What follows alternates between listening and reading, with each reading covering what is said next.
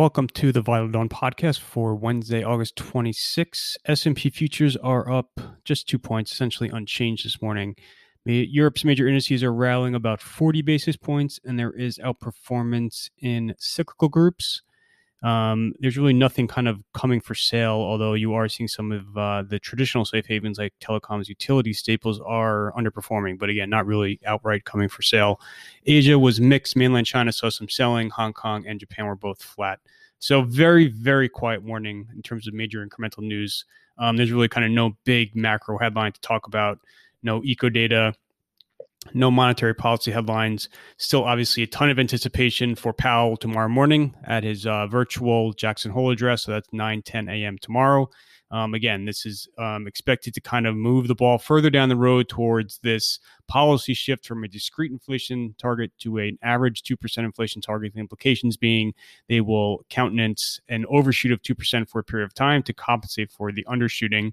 Um, you know, in reality, you can obviously make the case about why market should suddenly think the Fed will be able to achieve a 2% plus inflation rate after not being able to achieve 2%. But I think in the near term, obviously, the implications are very dovish. Um, and stocks uh, obviously welcome uh, dovish policy changes you know, I these speeches again tend to be very academic and focused. So I think it's going to be very much an explanation as to why this shift can provide more accommodation to the to the market, to the economy, and why it can help drive unemployment lower, et cetera. I don't think he will come out and explicitly state we are going to make this shift on September 16th. Um, you know, I, again, I think it's going to be more of a of a broader kind of explanation. So, to you know, I don't think markets should expect an explicit pledge, but clearly this will be a huge signaling event for that September meeting on the 16th. Um, in terms of economic data, again, nothing out this morning. In the U.S., you have the jobless claims Thursday, tomorrow morning, um, before Powell speaks. Obviously, I think they're going to be very important, especially after last week you saw an uptick in the claims figures. And then Friday, we'll have the PCE for July, and that's the final inflation reading for this month. Remember, all the July numbers have been firming more than expectations but still well below the Fed 2% goal. Um, and again, it's just one month worth of data. I think, you know, I don't think the market really is concerned about inflation at this point in time. You'd have to see multiple, multiple months of uh, pretty dramatic increases in inflation, I think, to really get the market's attention. On the U.S. fiscal negotiations front, those you know those talks are really on hold until after Labor Day. There's really no movement, um, no indications that anyone is talking in Washington. However, I do think the what you're seeing out of airlines is important. So American Airlines put out an announcement midday yesterday talking about how they're going to be uh, furloughing or cutting about 19,000 jobs on October 1st. Other airlines have made similar announcements or have intimated that they would be following in uh, Americans' footsteps. Remember, the CARES Act has a moratorium on airline layoffs until October 1st.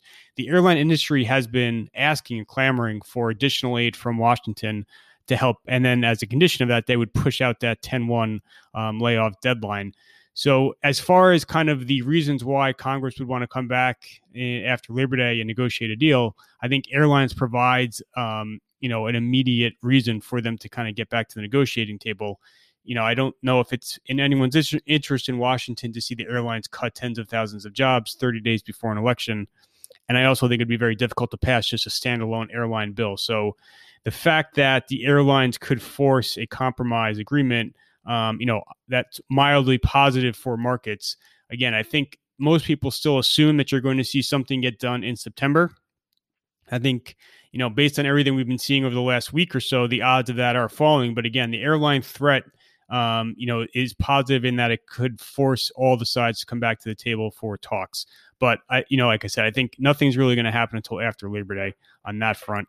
The RNC again, just not very relevant for markets. There's a ton of commentary about what was said, if it's important politically, et cetera. I don't think the DNC last week or nor the RNC this week are really going to shift poll figures dramatically.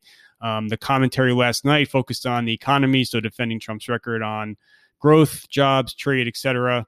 Um, you know, Pompeo spoke and, and reiterated a lot of the commentary towards China again, I, I just don't think it's going to be super relevant for markets. Trump's formal acceptance speech is tomorrow night, but he again has been appearing every night of this event.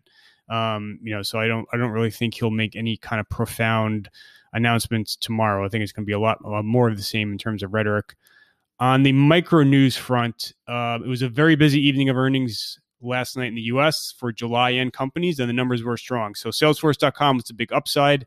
Huge beat for their July end quarter. The guidance for October was a little bit more in line. So they're pushing forward the upside from the July quarter into the full year guidance. Um, you know, nothing to really quibble about. Very strong. Stock's obviously been a huge monster outperformer. Got to add it to the Dow. Um, so this is just going to kind of continue that momentum. You know, go back to Monday, we saw the nascent signs possibly of a um, you know a ro- rotation trade into cyclical value out of growth momentum. Obviously, Salesforce is going to throw a wrench into that.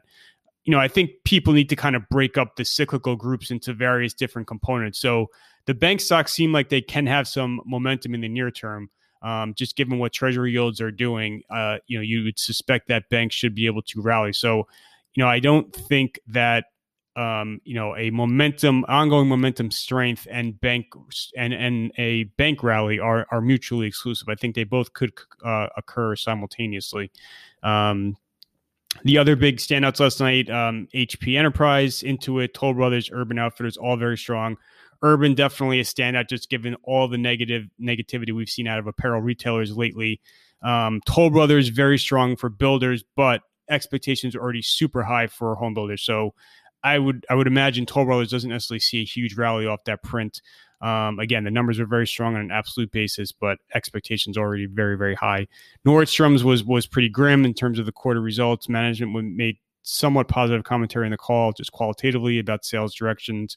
Um, cash flow was solid in the quarter, so kind of the opposite of Toll Brothers, where um, you know, I don't know if the stock really sees much more uh, selling pressure, just given that sentiment already is super, super depressed um, for that type of a stock.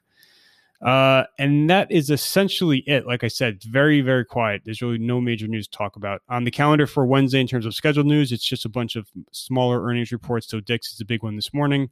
Um, you have a couple of tech names after the bell, along with Williams Sonoma. The last big macro events, um, like I said, are, are really kind of tomorrow, the jobless claims in Powell. And then on Friday, you have the US PCE. And then also on Friday, Abe in Japan is expected to hold a press event to give some explanation around. There's been a lot of concern around his health. He's had two visits to the hospital in the last uh, couple of weeks. There's been a lot of commentary about whether or not he could step down. So this press event from him on Friday is supposed to address all of that uh, chatter around um, around his health. And that is essentially everything for today. Thank you for listening.